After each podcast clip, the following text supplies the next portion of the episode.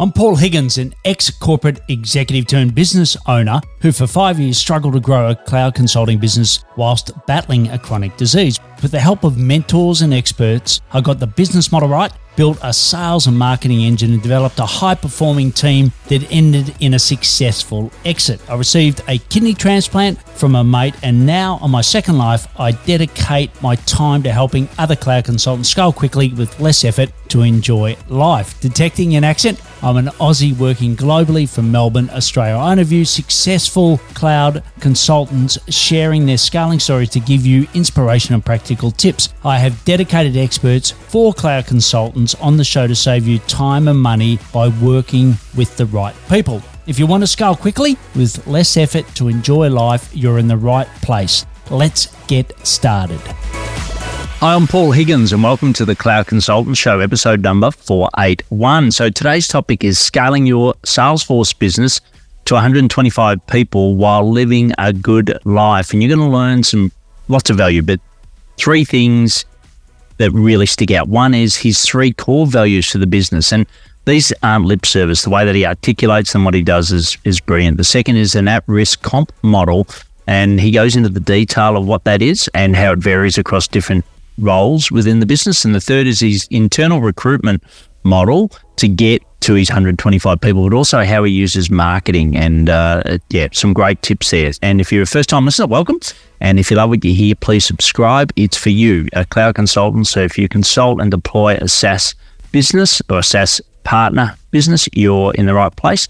And if you're a regular, I'd love to hear from you. Just email me at paul at paulhigginsmentoring.com say that you listen and also suggest some topics or maybe a guest. You might even want to be a guest yourself.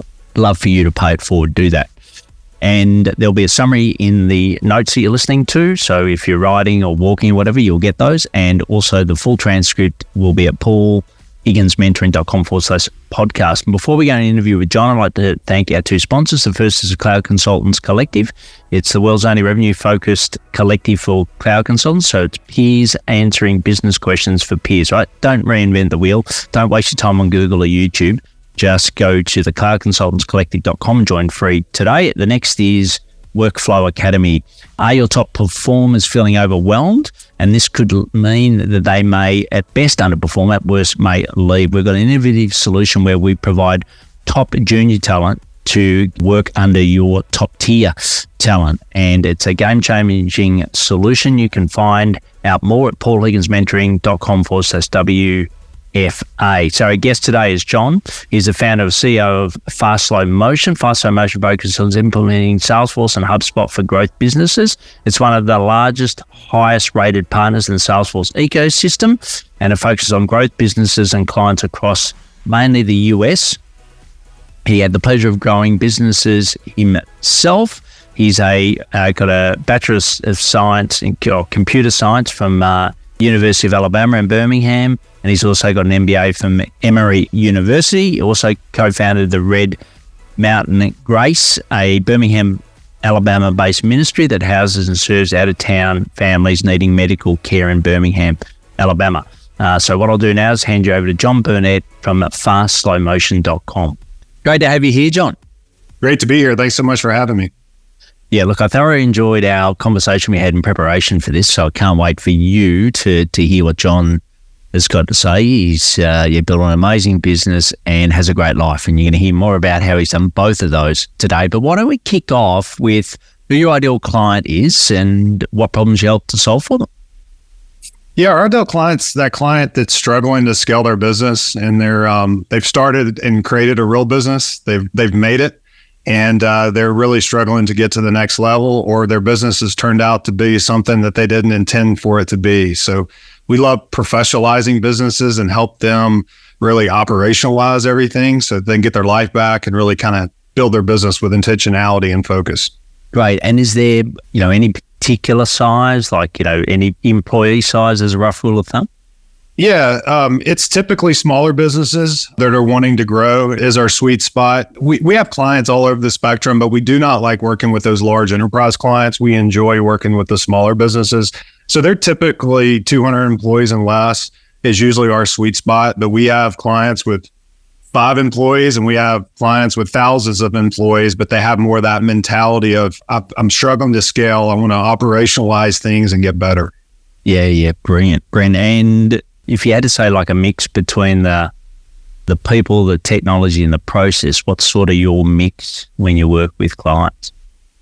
Yeah, I would say we're we're right of the the nice uh, hybrid or mixture of of all of those. We believe technology is a great tool, but it needs to be applied the right way, and it's really about solving business problems and uh, making wise decisions with those. We like to challenge our clients and help them make wise decisions and help them understand the pros and cons of, of applying that technology. But at the end of the day, technology is fun. We enjoy getting our hands dirty and we focus on delivering those results through the technology tools that we leverage. Yeah, brilliant. And and as far as you know, the different clouds, so to speak, for Salesforce, which ones do you cover? Which ones don't you? Yeah, we so we're primarily a Salesforce implementation partner. We're a summit tier partner. We do focus on what they would call lower mid market and below. So those are, you know, lower mid market, what they call growth business, GRB, and then SMB clients. It's really our sweet spot. And we focus across all different industries and uh, really all the different clouds.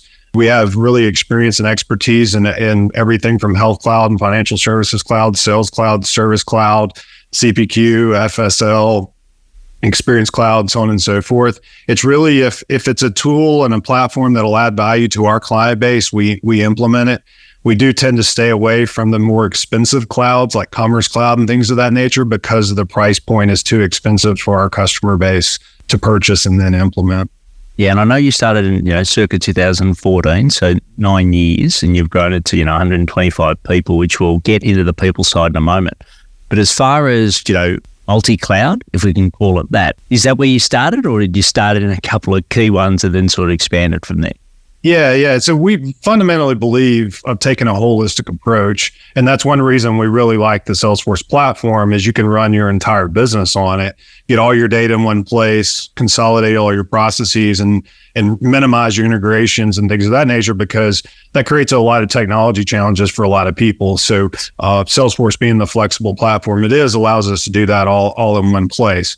However, usually we're either starting with sales or service cloud because usually honestly, sales is usually what's broken. And if we fix the upstream processes, it helps the downstream processes and not vice versa. So we always come in with, uh, you know, let's solve something small, add a lot of value very quickly, and then iterate on that over time with the goal of hoping to address all aspects of the business and get that professionalized and on a, a standardized technology platform that will scale. Yeah, great. And what percentage of your leads come from Salesforce themselves? Yeah, very, very high percentage. Um, we're very tightly coupled to Salesforce. As you know, they go to market with their partners uh, from an implementation standpoint. Their technology is obviously very powerful. As a result of that, it creates a great opportunity for us consulting partners out there because the clients need professionals like us who have made all the mistakes and what things to look out for and can really guide them along the way people that tend to self implement and stuff like that typically don't adopt and typically fail. So it's a really nice symbiotic relationship that we have with Salesforce. So we invest heavily in that relationship. We spend a lot of time, resources, and energy helping Salesforce sell, enabling their sales team, helping them guide the customers the right way so that not only the customers buy the right products and get the right solutions, but then implement it the right way so that they're successful long term. Yeah, brilliant, brilliant. And what are some of the rhythms, the uh, behaviors that you have with Salesforce at the moment that um, you know you listening to to John could learn from? Yeah, so we really focus on serving and helping them. So we modeled our processes and systems about how they go to market and how they do things. So, as many people know, Salesforce has a large direct sales force. They're the largest software company in the world that does have a direct sales model all the way down to the lowest customer. So, if you're a a one person business, you have a Salesforce account executive assigned to you. And that's not normal in the software ecosystem. So a lot of times those companies will go to market through their partners and, and do that. Salesforce doesn't. So as a result of that, they have a large sales force and they have quite a bit of turnover in that sales force because it's a very high performing culture. Either do well and get promoted or you uh, you, you don't stay around very long. So as a result of that, we're working with anywhere from four to five to 600 account executives at a time. Uh, we primarily serve North America. And so we're working in all their different offices and all their different hubs, enabling those people, training those people, being around them to say, when this pops up, connecting them with our technical resources and business consultants to help solve those problems so that we can co sell alongside them to do that. So it's a hybrid approach of really good systems and processes that align to their business model and then overlaying really good people on top of that to add value to them. And as a result, we get those referrals and continue to get those referrals over time. Yeah, and, and if I understand it right, so you you know physically go to their offices frequently, and your team physically go there frequently. Yeah, we have people located next to their offices. They're in the offices multiple times a week. And then we have other resources that are flying out doing events and enablements and things of that nature on a regular basis to really just add value to them and help them do their job. Because if we want to help them, but obviously as a result of that, we get helped as well because we're helping them sell the right things, do the right things, close more deals, and we get to do the implementation work and fulfill our mission of being a blessing to these business leaders as they grow their business. Yeah, and, and sometimes you know it's often spoke about the chicken and the egg with with Salesforce, where you know, like I might not have the people, but I need to go to, to them to get the the leads, and then you know they give me too many leads, and then you know I can't find the people. You know that sort of chicken and the egg scenario. How did you manage that at the beginning of your relationship with Salesforce? Yeah, in professional services, you have to become comfortable being uncomfortable. Uh, it's the bottom line. Your business is never in equilibrium. And uh, you just need to face that reality. And the first professional services I helped build a long time ago, I really struggled with that because I wanted peace and calm waters. And you never truly have that. So I think the first and foremost thing is you recognize this is a problem that's never going away, but you can put processes and systems in place to minimize the amplitude of those ups and downs that come along there. So I think first and foremost is being very intentional about your processes and systems and what you track and making sure you have those leading indicators to understand what your capacity is going to be along the way. So we're data junkies, we're process junkies ourselves, and we have all of our systems built out. So I can tell you, you know, exactly how many leads we're going to get, what percentage of those we're going to close, how long it's going to take those to close so we can predict our capacity on the back end. And we use what we call a data driven hiring approach on the back end to make sure we have the right amount of people ready to do the work along the way. One advantage we do have, Paul, which is unusual for a lot of professional services firms, because we do focus on smaller businesses. You know, we're serving about 190 clients at a time right now you know, it's it's a lot of singles. If you want to use a baseball analogy, it's yeah. it's not a home run. So it's not like, oh, we just landed this twenty million dollar deal. We need hundreds of people to onboard. It's it's smaller deals, which allows us to deal with some of that capacity issue a little bit better. Obviously, there's negatives to that as well, but there's pros and cons to every business model, as you know. Yeah, and what percentage would be co-sell versus pass to you? Yeah, so it's all co-sell, and you know we really try to encourage Salesforce to get us in very, very early and, and come alongside them early in the process.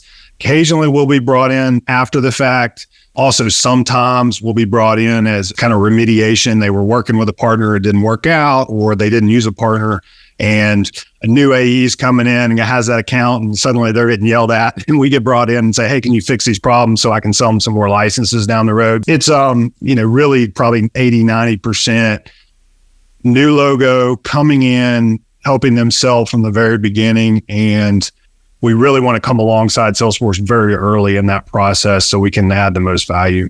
Yeah, Brian. And obviously you're doing exceptionally well, right? So now let's move across to the the people side, right? Because I think that's an absolute strength of yours. To, you know, to go from you to 125 people in the nine years is credit to the fact that you're doing something very well.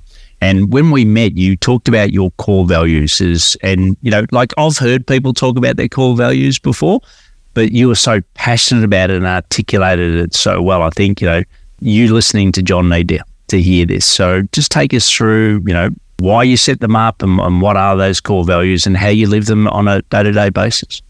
Yeah, I've had the pleasure of helping build multiple businesses. And one thing I learned from those businesses is you want to build a business you love. And a way you build a business you love is you build it with intentionality and focus, and then you track the data and, and listen to the facts and, and respond to the facts. Um, but you stay true to who you are and you don't get caught up in the emotions and feelings and all the things that come along with it. So I tried to be very intentional about, okay, I know this is a, a business that I think has some merit. I want to get after it, but I'm going to be very true to who I am and what I want to build. And if I can't do that, that's okay. I won't build a business or the business won't scale or whatever. I'm fine with the outcomes of that, but I'm going to be stay true to who I am and hire to that, scale to that, and be true to it. So we have three core values. And I believe, you know, that really drives everything we do. And we, we repeat them all the time. We talk about them all the time and we live up to them and hold ourselves accountable to them. So first and foremost, it's about making an impact with our customers. We really want to be a blessing to business leaders as they scale their business, help them not make all the mistakes that we've made building businesses. We live vicariously through them. And as a result, that's where we get all our fulfillment from. That's our big why, as Simon Sinek would say. That's why we get out of bed in the morning. Uh, and that's what we're really about. So client happiness is non-negotiable. If we're not fulfilling that mission, nothing else matters to us. And um, how do you track that uh, client happiness? Yeah, so it's multifaceted is the short answer to that. And so we use hard data like how fast do they pay? How interactive are they with us? You know, we're measuring their how communicative they are with us and those kinds of things. We do happiness surveys every 30 days from one to 10. How happy are you with what's going on? And then we ask them, you know, hey, if you want to leave a comment, let us know because we want to know their emotional state. We could be doing everything perfect and they'd be upset. We could be messing up a lot and they're still happy. I want to know how they're feeling so that we can be proactive and address that. And then we use a bunch of other data metrics and things like that to make sure we're staying on track from a happiness perspective. Brand, right. Okay. So we've got impact to the customers. What's number two? Yeah. So that's our customer focus equally important is our employee happiness. And so one of the main reasons I'm an entrepreneur is I love flexibility. I never want to have a job, and uh, I think work is fun. I think um, yeah, work can be fulfilling. And you know, when you're doing what you're called to do, it doesn't feel like a job. And I really wanted that for our team members, and I really wanted them to not miss out on all the other important things in life because we, a lot of times we kind of compartmentalize life, and we I believe life is fully integrated.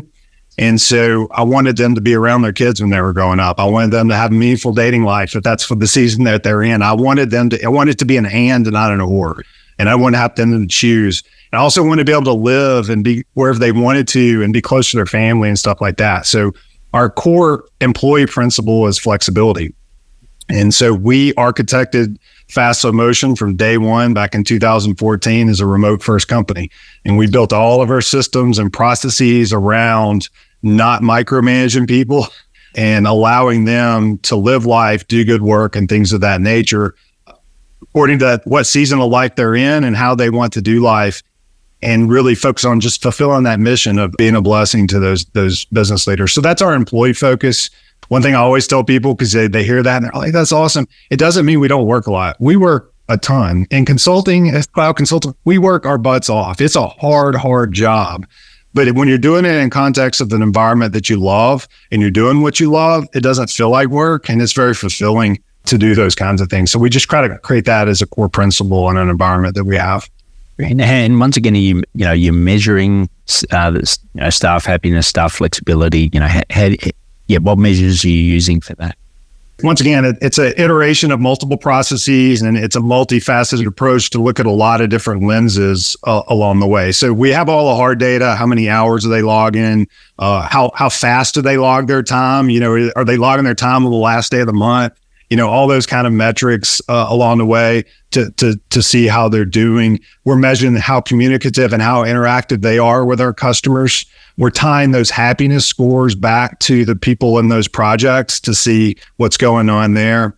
We're also, um, you know, doing multiple things from, um, you know, employee development perspective. From they're having one on ones with their managers, and it's not just as simple as, you know, how you doing that kind of thing. We have a very defined rubric. We're asking different questions. We're measuring their work score, their life score, their health score, and talking about those things. Um, we're mapping them to our career journey and employee journey and saying, okay, what path do you want to take? How are you trending here? All right, where's your weak spots? What do you need to work on? All those kind of things. We're reviewing their calls and we're saying, okay, here's how you can improve. You want to be a senior consultant? Okay, let's go through these calls together and look at where okay you could have been a lot more prepared here you you need to consult you know you need to do whatever and so it, it's a very built out process but the goal there is to build people up and grow them up to stay and not leave and so we're investing heavily in all aspects of their life and all aspects of their career yeah, great. And I've got a couple of questions I'll come back to on that one, but let's go to yeah. so we so far we've you know talked about customers, talked about employees. What's the third call there? The the final thing is the company. The company needs to be healthy. And so we're unashamed to be profitable. And honestly, we believe if you're not building a profitable business, something's broken and something's wrong. And so there's nothing wrong with profitability. Uh, and honestly, that means you're you're succeeding and doing well. And it, it's a scoreboard of all these things you're doing right to get to there. So winning is our company principle on that side. So the scoreboard matters for our clients. They should expect results. We should deliver results, but they should also appreciate us, pay us well. You know, we don't discount. It is what it is. There's no easy path to get to where they want to go. We've got to guide them and help them and treat their business like our own. And that just sets up the company to make wise decisions. So we can always stay true to who we are, these three core principles. We don't have to grab revenue and compromise something there. We can say yes to the right things, no to the wrong things, and and just really stay aligned around those core values because we built the company so that we have financial margin to take advantage of opportunities and then deal with things that happen like COVID or you know the economy and inflation or whatever you know good things. Covid turned into a good thing for a lot of our businesses right? But when it first hit we were like oh you know we had no clue um, but you, you get what I'm saying. It allow it sets us up to make always make wise decisions, and that's what we're going to do. And then it also makes sure we we have the financial means to continue to take care of our team members and pay them really well and and reward them for the great work that they're doing, and then be around long term to serve those customers that we want to serve. Right. And and do you have an incentive scheme, or how do you uh, remunerate your, your yeah. people based on the principle of profitability? Yeah, so we believe that all of our processes and systems should filter up into those three core values and keeps everything aligned. So the processes keep everything aligned and in sync. So it creates like a flywheel and the business kind of runs itself. One of those key things that I learned and one of the key takeaways, and you and I could probably do a whole separate podcast on this alone, is aligning compensation to making sure we're staying focused on those three core values so that the employee is able to make a lot more money and thrive, but it's tied to the things that drive value for our customers, that drive profitability, and then drive employee happiness along the way. And so I'm not the one that's worried about revenue, profitability, employee happiness, making sure everything's working together. Everybody is because their compensation is aligned to their role and their role is tied to other roles and and it all kind of fits together. And so we can really peel back that onion and get into the weeds on how that works. But the bottom line is every single person in the company is on a variable compensation plan that's tied to the levers that produce the results that we want. It's extremely achievable. Um, and it keeps them focused on, on what really matters. And that really kind of just keeps the, the business running from, from that perspective. And what, what are that variable comp? What's total company team based versus individual based? What sort of percentage? Yeah, so it, it, all it all depends on your role. As you move up in the organization, your variable comp becomes 100, 150% of your comp. I mean, you know, so it, you know, on top of your base salary, you know, so it, it your, your variable comp becomes way more than your base salary as you continue to grow. And so we recruit to this. It's not for everybody. Um, so it's people that want to bet on themselves. It's people that that are willing to take that opportunity and know that they, hey, I want to, I want to do this kind of thing. At the entry level positions, it's a lot less of a percentage of their overall comp because they're just now getting started and things of that nature uh, along the way. So a lot of our delivery team members, it's it's billable target based. That's very achievable. We don't believe in putting unreasonable billable targets uh, around that because we want them to average our targets that we have and not go over or under them. Because if they're going over them, they're going to become burned out. If they're going to go under them, you know, we're not going to achieve our utilization metrics or profit metrics, and something's wrong. They're not uh, trained properly. We don't have enough work. Whatever's going on, we got to fix that, right? Once you get into leadership, it's more based on profitability of what you manage, and it kind of rolls up. So we we have pods or teams. Uh, those team leaders, we call them project leaders they get a percentage of the profitability every month of the projects that they manage and the team that they manage. Yeah, great. And and uh, just so um, I've got it right, and, and, and you listening, uh, following John here, we, we just talk, quickly, we're talking to John Burdett, uh, episode 481, and he's from fastslowmotion.com, which we'll have all the links in the show notes. So just on the, uh, is it an at risk component? i.e., like, is their percentage of their base lower than maybe someone in an equivalent company, but the percentage upside is far greater? That's exactly right. Yeah. So we we cap our base salaries, and once you get to a certain level, you don't make any more than that, and they make substantially more than that base salary uh, there. So once again, it, it, takes the right type of person, and and we think that's a good thing. So we we're very intentional about our recruiting and we're trying to hire the right people. And if those people that we're recruiting aren't on board with that, that's a really good sign that they're not going to be a good fit here. And so it allows us to recruit the right people and be disciplined about the hiring process along the way because it's not for everybody, but for the people that get it or whatever, like we pay people substantially more than market. And it's it's awesome to see how much we're paying these people and how well they're doing and um, how it's impacting their families and those kinds of things along the way.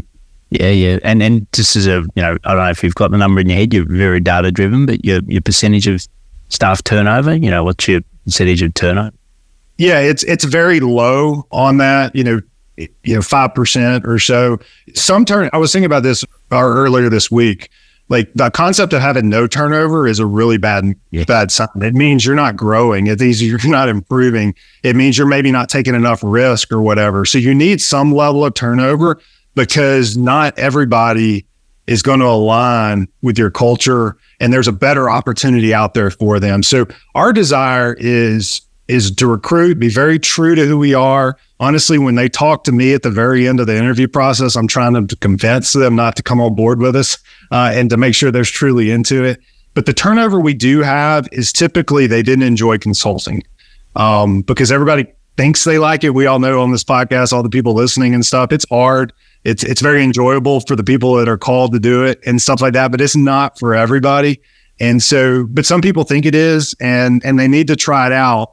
And and so we do hire a lot of entry level people and grow them up. And so that turnover is is around that where you know, that, hey, I just want to be, you know, an admin at a, a large company, or I just want to do this. And and I say just that that's that's I shouldn't have said that. That's what they need to be doing. That's what they're good at. And there's there's roles out there are very important, and they're just not called to be a consultant. Yeah, yeah, and I think you know we used to talk to uh, Coca Cola was still about regrettable turnover. That was the number mm. we really track. Like, how do you keep people how many people does you lose? I think that's that's the key number. And the other thing is, you know, Jack Welch used to say from you know GE, you know, ten percent was his rough rule of thumb that you know yeah. you should be uh, taking. You know, as you said, you know, not everyone's the right fit, and you know, not everyone what you what they thought the job was going to be is, and not everyone's performing to the level that they expected themselves. So yeah, I, I totally agree. But it sounds like the way that you've got this at risk remuneration is working extremely well. So it's something that you know you should consider. And if you want to find out more, you know, follow John up uh, after this podcast. So um, if we just had to sum those core values up into three words, what are those three words that you guys use internally? So we we call impact, which is our purpose. Yep. Uh, flexibility, which is our employee focus and is people. So it's kind of I call it three P's: purpose, people, and and and profitability uh, around the company there. So those are the, the three things that I I typically say. But our profitability verbiage is winning. We call that winning because we want to define what a win is. Yeah, Grant. So the question I want to circle back to is, you know, you found 100, well, more than 125 people because you've had 5% uh, churn. So, uh, you know, you found a lot of people. Well, what are some strategies that have worked really well for you for recruitment? Yeah. So I think focus and intentionality is is by far the most important thing. This isn't something you just try. I think you try to map like with anything, you you try to be very intentional about it and you develop a strategy and you fail fast on the things that are not working and don't be scared to iterate and try different things. Um, so we we dedicate team members and process and systems and resources to this in order to be successful. So we have an amazing director of recruiting.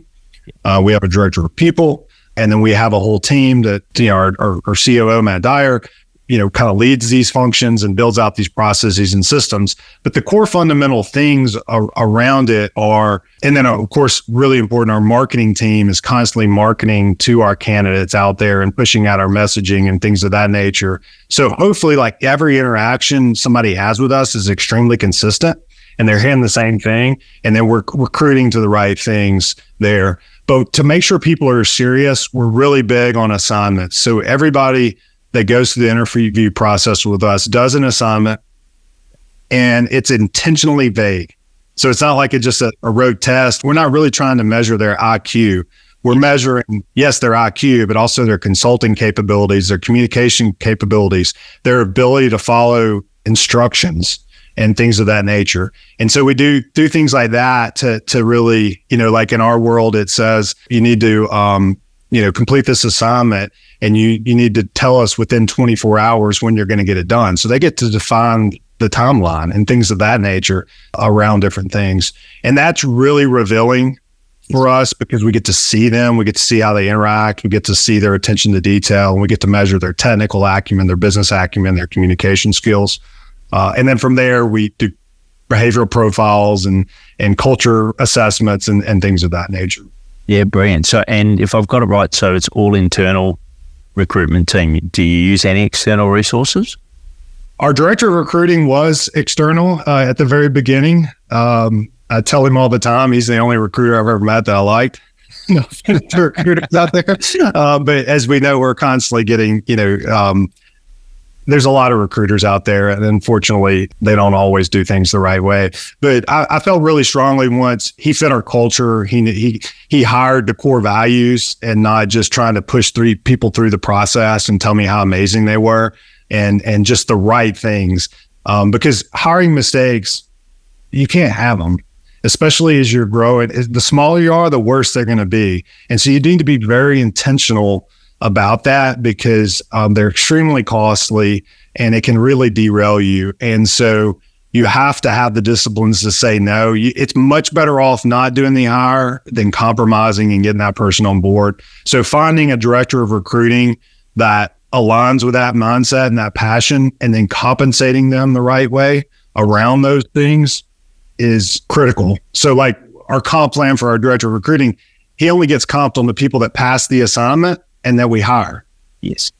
So I don't care about the volume coming in. You got to have a big funnel coming in. Yes. But I want the quality ones coming in, uh, going going through, and that's what we're going to pay you on. That kind of thing. Yeah, yeah, yeah. Brilliant, brilliant. And then you know, I think that as an overall philosophy, I think the you know, the the pay for performance, I'll get it right, give them a T time, is, you know, I think a really strong ethos here. And um, obviously it, it's working really successfully. And um, just once again, you're listening to John Bur- Burdett, and it's episode 481. And he's from fastslowmotion.com. And once again, the links will be in the show notes. So what we're going to do now, John, is go into the rapid fire. I'm going to ask you four questions and you're going to give me four rapid responses. Are you ready for that? I'm ready. All right, let's do this. So the first thing is, what are some of the daily habits you do to scale fast slow motion? Um, I say focus on the the little things. We believe if we do the little things right, the big things will take care of themselves. I don't know how to control outcomes, but I know how to control the daily things that I do. So we're very focused on those kinds of things. Right. And where do you find information about scaling your business? where are you learning? Where are you educating yourself? Yeah, honestly, I learned most of what I'm doing on this business by messing it up in other businesses. Yeah. Uh, and so that's where I've, that's, that's the life is the life lessons have been there. Uh, but nowadays, you know, we listen a lot to Patrick Lencioni, Simon Sinek, and those types of people. We, we're a big fan of their materials and then apply that into a lot of our processes and systems. So also Craig Groeschel, Andy Stanley are some big influencers of mine as well. Yeah, yeah, brilliant, great. And uh, the next one is we grant you one wish for uh, slow motion. What would that be? That the business does way better without me than it does with me. Right. I haven't had that one before, and I love it. The last one is, uh, you know, what do you know now that you wish you had have known sooner? That life is fully integrated and that you don't have to compromise on one aspect and you can be successful in all aspects of life if you do it with intentionality and focus. Love it. Absolutely love it. So um, it's been a joy meeting you.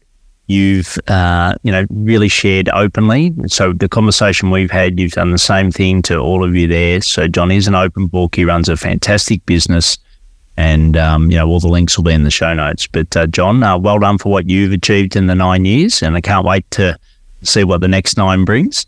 And uh, yeah, thanks for coming on the show today. Thanks so much for having me. What a great interview with John. He's got uh, so much energy, so much passion, so much conviction, but he's also such a caring and uh, lovely guy. So uh, if you love the interview like uh, I did, please share uh, that with him. So, uh, you know, LinkedIn is a great place. Uh, just go and post something on LinkedIn and mention it. Take a photo maybe of the episode. If you've got other peers, Salesforce partners, HubSpot partners, no matter what the platform, why don't you share it? They love you for it. They'll think you're a rock star. Check out our solo shows. Also, check out our scaling blueprint for you as a cloud consultant. It's a free ebook that allows you to benchmark where you're at. Just go to paulhigginsmentoring.com forward slash blueprint. Get your free copy today and please take action to grow with less effort and more reward.